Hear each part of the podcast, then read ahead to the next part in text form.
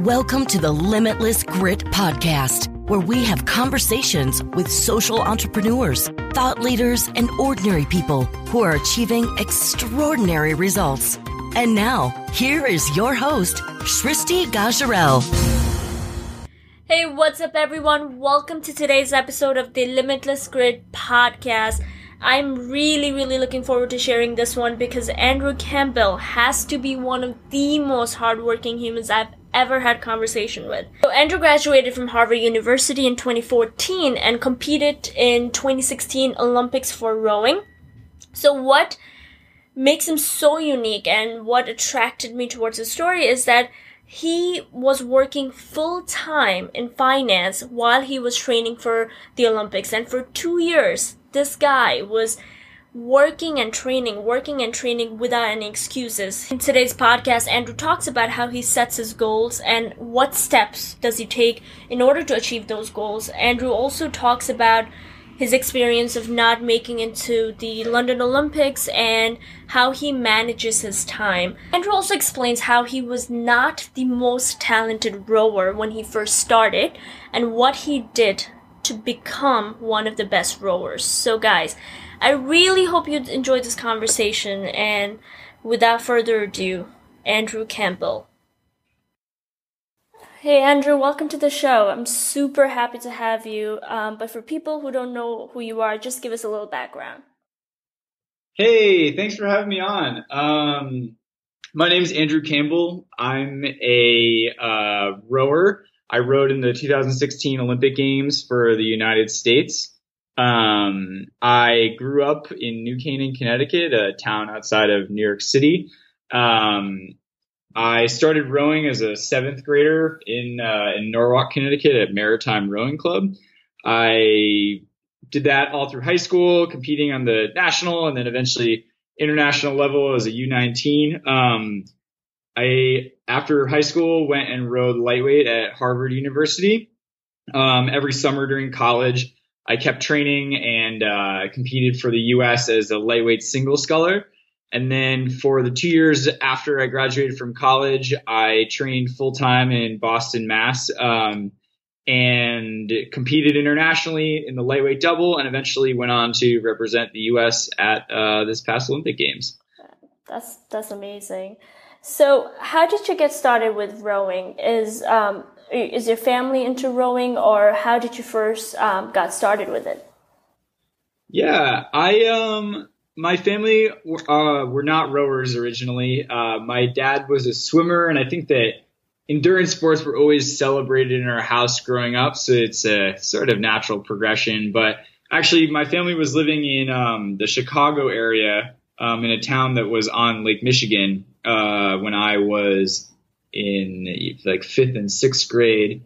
And I started sailing in the town sailing program. There was just like a community, you know, boathouse that had a bunch of little dinghies and I started sailing there, absolutely loved it. Um, but when my family moved to the East Coast, there weren't the same uh, opportunities for like a public sailing program. And my parents didn't want to join a yacht club or anything like that. And so I decided to try rowing because I thought it would be like sailing. As it turns out, it's not that much like sailing, but uh, it's I stuck with it, and uh, yeah, the rest is history. Wow. So, were you always good in rowing, or is that something you became better um, over time? Um, I was initially not very good at rowing. I was always a little bit undersized until like the end of high school. And uh, yeah, I started rowing with this group of four other guys who were awesome, and we all pushed each other pretty pretty hard. Um, and for you know the first several years of my rowing career, I was the worst out of that group of five. Um, so I actually started rowing the single um, because I was the odd man out of the quad. wow. So what clicked that you know, uh, you went from being one of the worst to becoming one of the best and eventually competing in Olympics. Like, what was that moment? Um, it, it sort of, I think, was really a development in the the way I was taking the rowing stroke. Like, it was it just took a few years for me to really wrap my head around the mechanics of um, of you know pushing a boat through the water. Because right it's not a natural motion. No one is born knowing how to row. Like you're you're kind of born knowing how to run. It's Mhm. sort of obvious. Your body's built for it. But we're not built for you know the motion of pulling an oar. And so um I, I started to put a lot of attention to detail into the way that motion uh, was supposed to unfold. And I think towards the end of high school, cracking that, like the mechanics of it, was really what let me make the jump to the next level. Yeah. I just love um, the mentality of people who play sports, and you know, I've never met someone who has competed in Olympics, but you know, not many people are patient enough to work for years toward achieving a specific goal, especially when there is no guarantee when you are if you're going to win. What kept you motivated for years while you were training? Yeah, I'd say that um, I always, for my whole career, had smaller, more attainable goals set. And so it was never like, I, I honestly didn't even consider going to the Olympics until maybe, um, you know, the summer after my freshman year of college when I had like made an, made my first international senior level A final. So like top six finish in the world. At, that was the only point at which I was like, oh yeah, the next level would be to go to the Olympics Mhm. everything up until then was just okay. Well, I, I really want to win a uh, a Northeast Regional High School Championship, and then after that, okay, well, let's, let's see if we can get a medal at a national championship, and all right, well, maybe we can make the the U19 national team, and then oh, maybe I could make the U23 national team, and so it was always these um, smaller like. Sometimes they were a year long goal. Most often they were like, what's happening next month kind of goal, um, that eventually led me to, to the Olympic games. Do you um, have those goals even in life? So even going to Harvard, did you think like, oh, I want to go to Harvard, or was it something that you know you had like a monthly goal, or you know I want to do great this year or great this semester? Um, I've always liked school, and so it's uh like I've never felt like it's it was it was too much work because there like I had a passion for a lot of the stuff and it was fun and I honestly went to Harvard because I loved the rowing coaches there. um, and I, I really wanted to row for this guy named Charley Butt and his uh, his freshman coach Linda Muri. And so that was really kind of the deciding factor in, in where I went to college was just like which coach I felt like could help me get to the next level. So I mean, I did some research on you, and I found that you were one of the best junior rowers in the country when you were in high school. Do you think you are like naturally gifted, or is that something like is that a skill that you cultivated over time? Um, I would say more on the cultivated end of the spectrum. I was never like initially I wasn't really any good at rowing. Um, probably I didn't really start to figure it out till maybe like the end of my junior year of um of high school. And like actually I I started out rowing uh, in a group of with four other guys my age um as a seventh grader and um I was never immediately good at it, but kind of started to figure out uh, towards the end of high school, and then I think in college, kind of came into my own um, from a fitness perspective, and so um, and so yeah, it was definitely a slow evolution. Wow. I mean, how did you go from not being good at it to being one of the best? Like, what did you do? I mean, did you train more than all of your teammates, or what were some of your routines? Um, I was definitely like I went through a period of time where I was militant about training. Like I took every single practice so seriously. Um, and I think more so, more than like putting in tons of extra hours. Like I was definitely at the end of high school, like I was waking up in the morning to to erg in my parents' basement and all that good stuff. But it was more that I have always approached practice with a pretty high intensity and in particular um, just like a relentless technical focus. That was what it like it really took was desire to get that motion totally right and the repetition and just focus and the drilling uh, that, that that took is kind of what let me make make the jump from you know being a, a good junior rower to a very good elite rower. I feel like with in terms of like focus, if we think about like resolution, right? When people have New Year's resolution for like a week or two, they're like, yeah, I want to you know be be in the best shape or I want to be the best person but like for someone to be consistent and persistent they need to have a mindset like what did you do to have that discipline or have that mindset yeah um I had a coach in college who used to say that optimism and perceived progress are the force multipliers and so I and I really feel like particularly the second part of that statement uh, has rung true with me in that if you can find a way to be sort of benchmarking yourself all the time and see like little progress day by day, it's much easier to keep your um, keep your focus. Like it's um it's hard to say at the beginning of the year, I want to win a national championship this year and then just grind away for 350 days at, winning a national championship or, or whatever.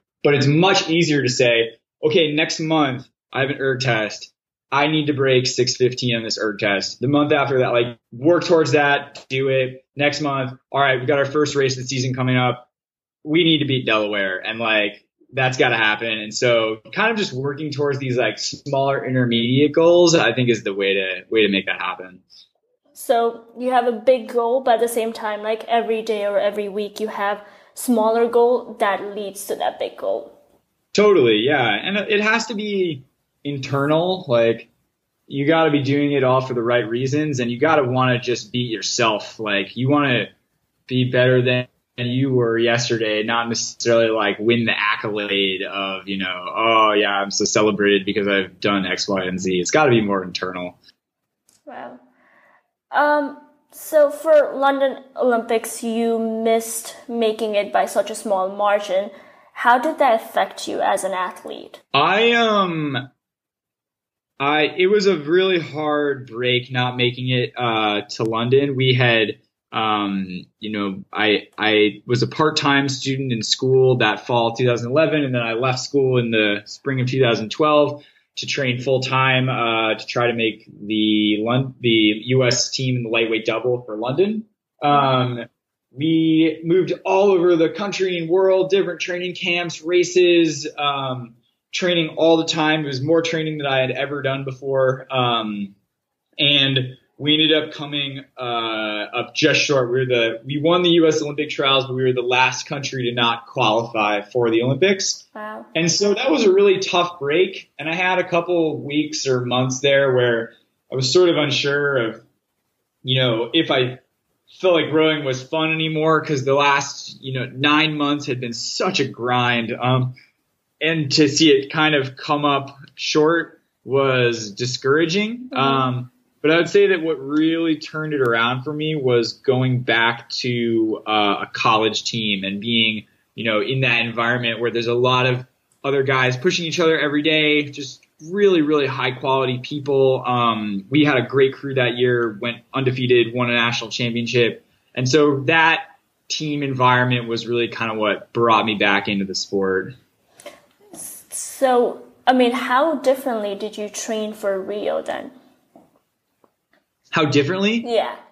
Um, I would say that this time around, it was it was more of just a maturity thing. Like I had four more years of international racing under my belt. I kind of knew the way things were going to unfold. I had been to the Olympic trials before, and it was sort of just a like, um, I don't know, it just wasn't quite as fresh and therefore it wasn't quite as scary going through all the steps. Um, and so it was a little bit more able to just focus on my business than worrying about, uh, you know, all the unknowns out there. Mm. Wow. Do you have like any pre-race rituals or do you do anything before the race to prepare? Yeah. Um, I would say that every year is different, um, but that it's funny, like, particularly as a double, you develop like a big part of becoming a good double is kind of developing this chemistry um, with one another. And each year you kind of start to adopt like a certain cadence or or rhythm to your warm up and and preparation and the days going into the race and how you're making weight, how you know like you give your partner space at certain times, other times you're you know more lively, and so um, it's it's a complex ritual and it changes year to year, but we do spend a lot. We put a lot of effort into uh, nailing our warm up and being ready to race. So, what's like your thought before you race for the Olympics? Like, what do you do probably like half an hour before you race? Um, usually then I am just so dialed into trying to get, uh, trying to get the boat rowing correctly. Um, I've always felt like people focus too much on the trying to push off the dock already rowing perfect and the idea that like you should be so drilled that immediately when you hit the water it's going perfect. I think that's an unrealistic expectation and it causes a lot of anxiety when things start off on the wrong foot. So I've always been a big believer of like you push off the dock and it's okay if the first couple minutes of rowing don't feel totally right, but it's the ability to know how do we go from here to getting it absolutely right when the starting gun goes off. Um, mm-hmm. that is like a critical, critical period of time. Mm. Well, I mean, I think we can use that in life as well, right? Like, even if you start not that great, as long as you keep going. Totally, yeah. You just have to know how to fix it. Um, and there's like, you you have to be able to use every tool and technique at your disposal to get it right and to be able to diagnose the problem too. Mm.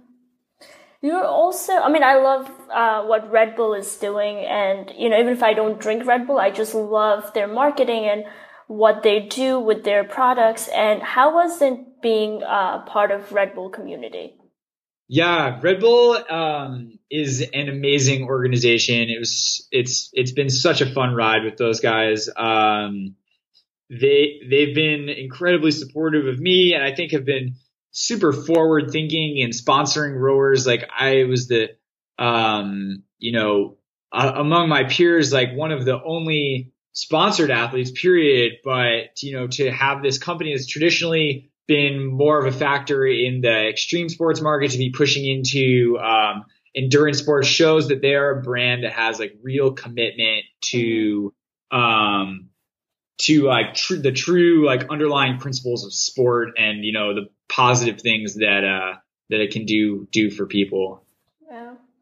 So if an athlete or if someone who wants to go to Olympics right now, if they're listening to this podcast, like what advice would you like to give them? Um, I would say that yeah, I mean, it just has to be internal. You get, you have to be doing it for the right reasons. And then, uh, like functionally, I, it was really helpful for me to have a job while I was training full time. Um, during college, every summer, I just trained. I didn't work, was just like 100% rowing. And I think that's a sustainable life for a couple months at a time. And, you know, during the summers in college, but after I graduated, it was, I think, really important for me to, to work, get a career going, um, feel like I had something to think about outside of rowing when things weren't going well. Cause there are a lot, a lot of days when things just are not going well. And so you have to have some, some hedging in your life to balance that out. Mm. I mean, you went to one of the hardest schools. You are in the Olympics. How do you manage time or how do you i mean is there a thing called work life balance um yeah certainly i uh i mean i when i was training and working full time it was just like i was constantly grinding because we trained really hard all weekend monday was my day off of training just worked all day and then the rest of the week was you know this uh intense balance of training and working. Um, but I sort of felt like the the balance between um, you know being a software engineer and and being an athlete, like those two things offset each other enough that that I felt like I did have balance in my life, despite the fact that I was just really busy all the time. How long did you do that for? Like being a software engineer and working, like how how long was that for? Uh, it was for like two years. Wow. So you worked and did rowing straight up for two years? Yes, yeah. It's that- really not all that much different than being a student athlete. Um, so yeah, I think that my, my time in college prepared me well to, uh, to, um, you know, live that lifestyle. so was it like seven days a week or did you have a day off? Um, I, so our day off of rowing was Monday because, so my double partner also worked and, um, having Monday off meant that we could work in the office a full day and then Saturday and Sunday were two of our biggest days of training. So we would really, really get after it, kind of train all day during the weekend, take Monday off, work a full day. And then the week it was like train for a couple hours in the morning, go to work, come back around 4.30, do another practice, um, you know, eat dinner, go to bed. So it was uh definitely a full schedule. Did you ever ever felt like you got like burnt out or if you did, what did you do about it? Um, yeah, I definitely at times felt burnt out, and I towards the end I sort of just got tired of being tired. Like the the the training was so demanding that I I sort of just didn't feel like myself a lot of the time because I was I was just a little bit out of it. You know, I was just Yeah. tired. Um, and I don't know. I think that there are you got to accept and like I knew there were going to be times like that. I had done it before. Um, you sort of know like okay, this is gonna last for a finite amount of time. Like you can hang on, you can do anything for a couple months. Um, and so I think that's like where the maturity and having done it before kind of really shows its benefit is that you know like you can do this. Like it's been done before. Don't freak out, you know. Yeah. yeah. So how many hours was it like working and rowing all together in a week? Um so I don't know. We we would row like um from 7 a.m. to 9:30 in the mornings during yeah most days and then again from like 4:30 to 6 in the afternoon. Sometimes like every third day we would do a weight session in between that. Um so yeah, it was a it was a good amount of hours. Wow. I mean, I'm so impressed and fascinated that you were able to do that for two years. And I'm asking that because, I mean, I work full time and I do podcasts, and there are times where I'm exhausted. So I just wanted to understand your mentality as to how you got yourself through that. Yeah, totally. Um, I it's I sort of love that grind, you know. Like I I like feeling like I'm really pushing myself. Yeah, it's kind of fun. Um, what was your favorite moment of rowing? Um, prob like the the proudest moment of my rowing career, I is um the so what was it now? It was the 2014 head of the Charles. Um, and so I, I, I, I rowed in Boston from, you know, the age of 19, uh, through 25. And, um, I, I just like, or I guess I moved to Boston when I was, when I was 18. Um, and that world there, like so, so became my family. Like th- there were just a really, really strong, vibrant rowing community super nice people that like guys way older than me kind of taking me under their wing as a kid like inviting me to come to come out and practice with them in the singles and so i i love that rowing community up there and every year the biggest fall race in the world um, is this event called head of charles. It happens in boston. Quarter of a million people come out to watch it. It's a huge huge deal. Um, two day regatta over a uh, over a four and a half kilometer course on the on the Charles River.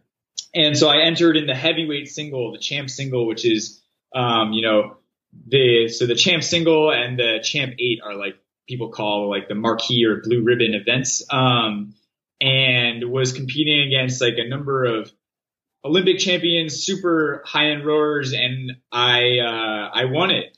It was wow. like very unexpected. I trained super hard for it. Um, I was coming off kind of a disappointing finish at the World Championship that year, um, and it was just so fun to win that particular race on my home course and like in that year, the 50th anniversary of the Charles. Um, yeah, that is definitely the proudest moment of my rowing career. that's amazing! Congratulations. Um, I want to ask one question for like people who are listening who might not be athlete. I um, I feel like you have something internal, right? You have that drive to work hard and you know give your best in every single thing you do. But for people who are stuck in their life or who are stuck into this um, like routine of things that they're doing every single day, but they don't want to be doing. What do you think they can do to break their habit and become more like you or become more driven?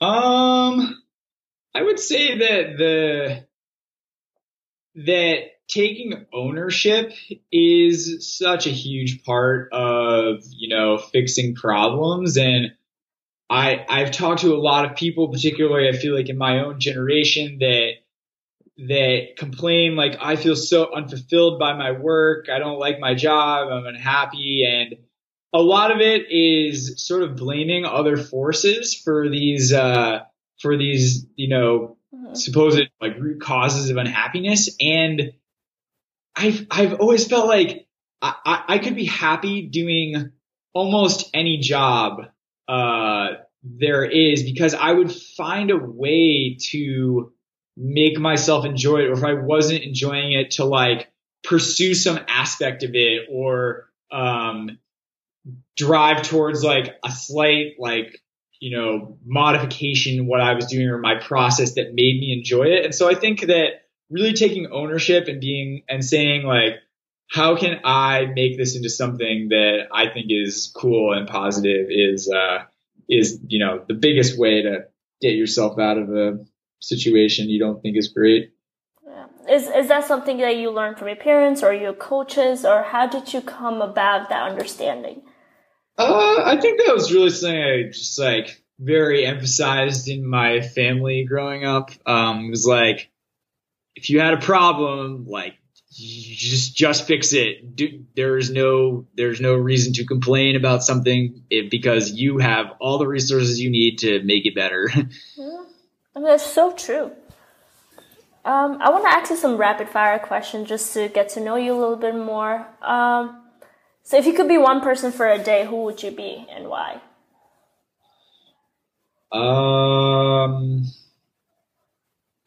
I would be.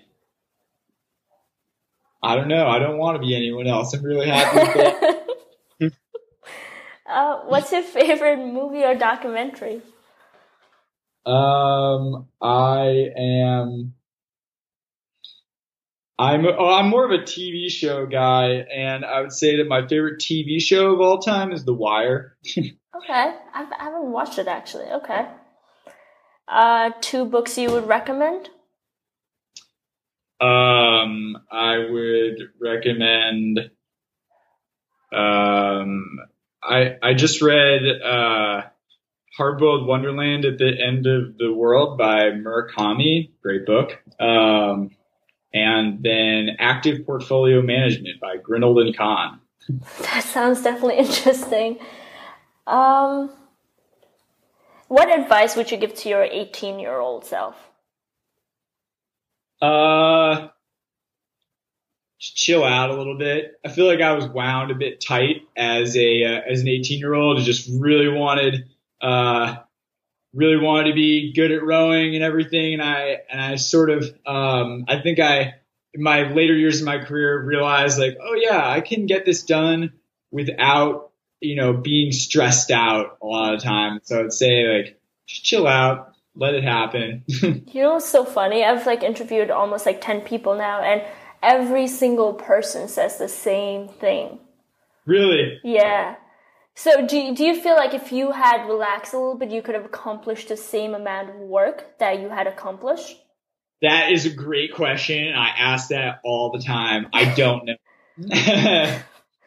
Because, I mean, sometimes it helps, right? Just like freaking yourself out. Yeah, a little bit, definitely. so if you could relive one moment in your life, which one would you choose and why? If I could relive one moment, Mm-hmm. um, I would say I don't know. Go back to the Olympics. It was super fun. yeah. When you hear about success, who's the first person that comes to your mind? Who's the most successful person that I can think of? Yeah. Um, uh, my dad. He's a great guy. S- Super hard worker. Yeah, he's a legend. Okay. Cool, cool, cool. Um, so where can people find you in like Facebook or in um, social media?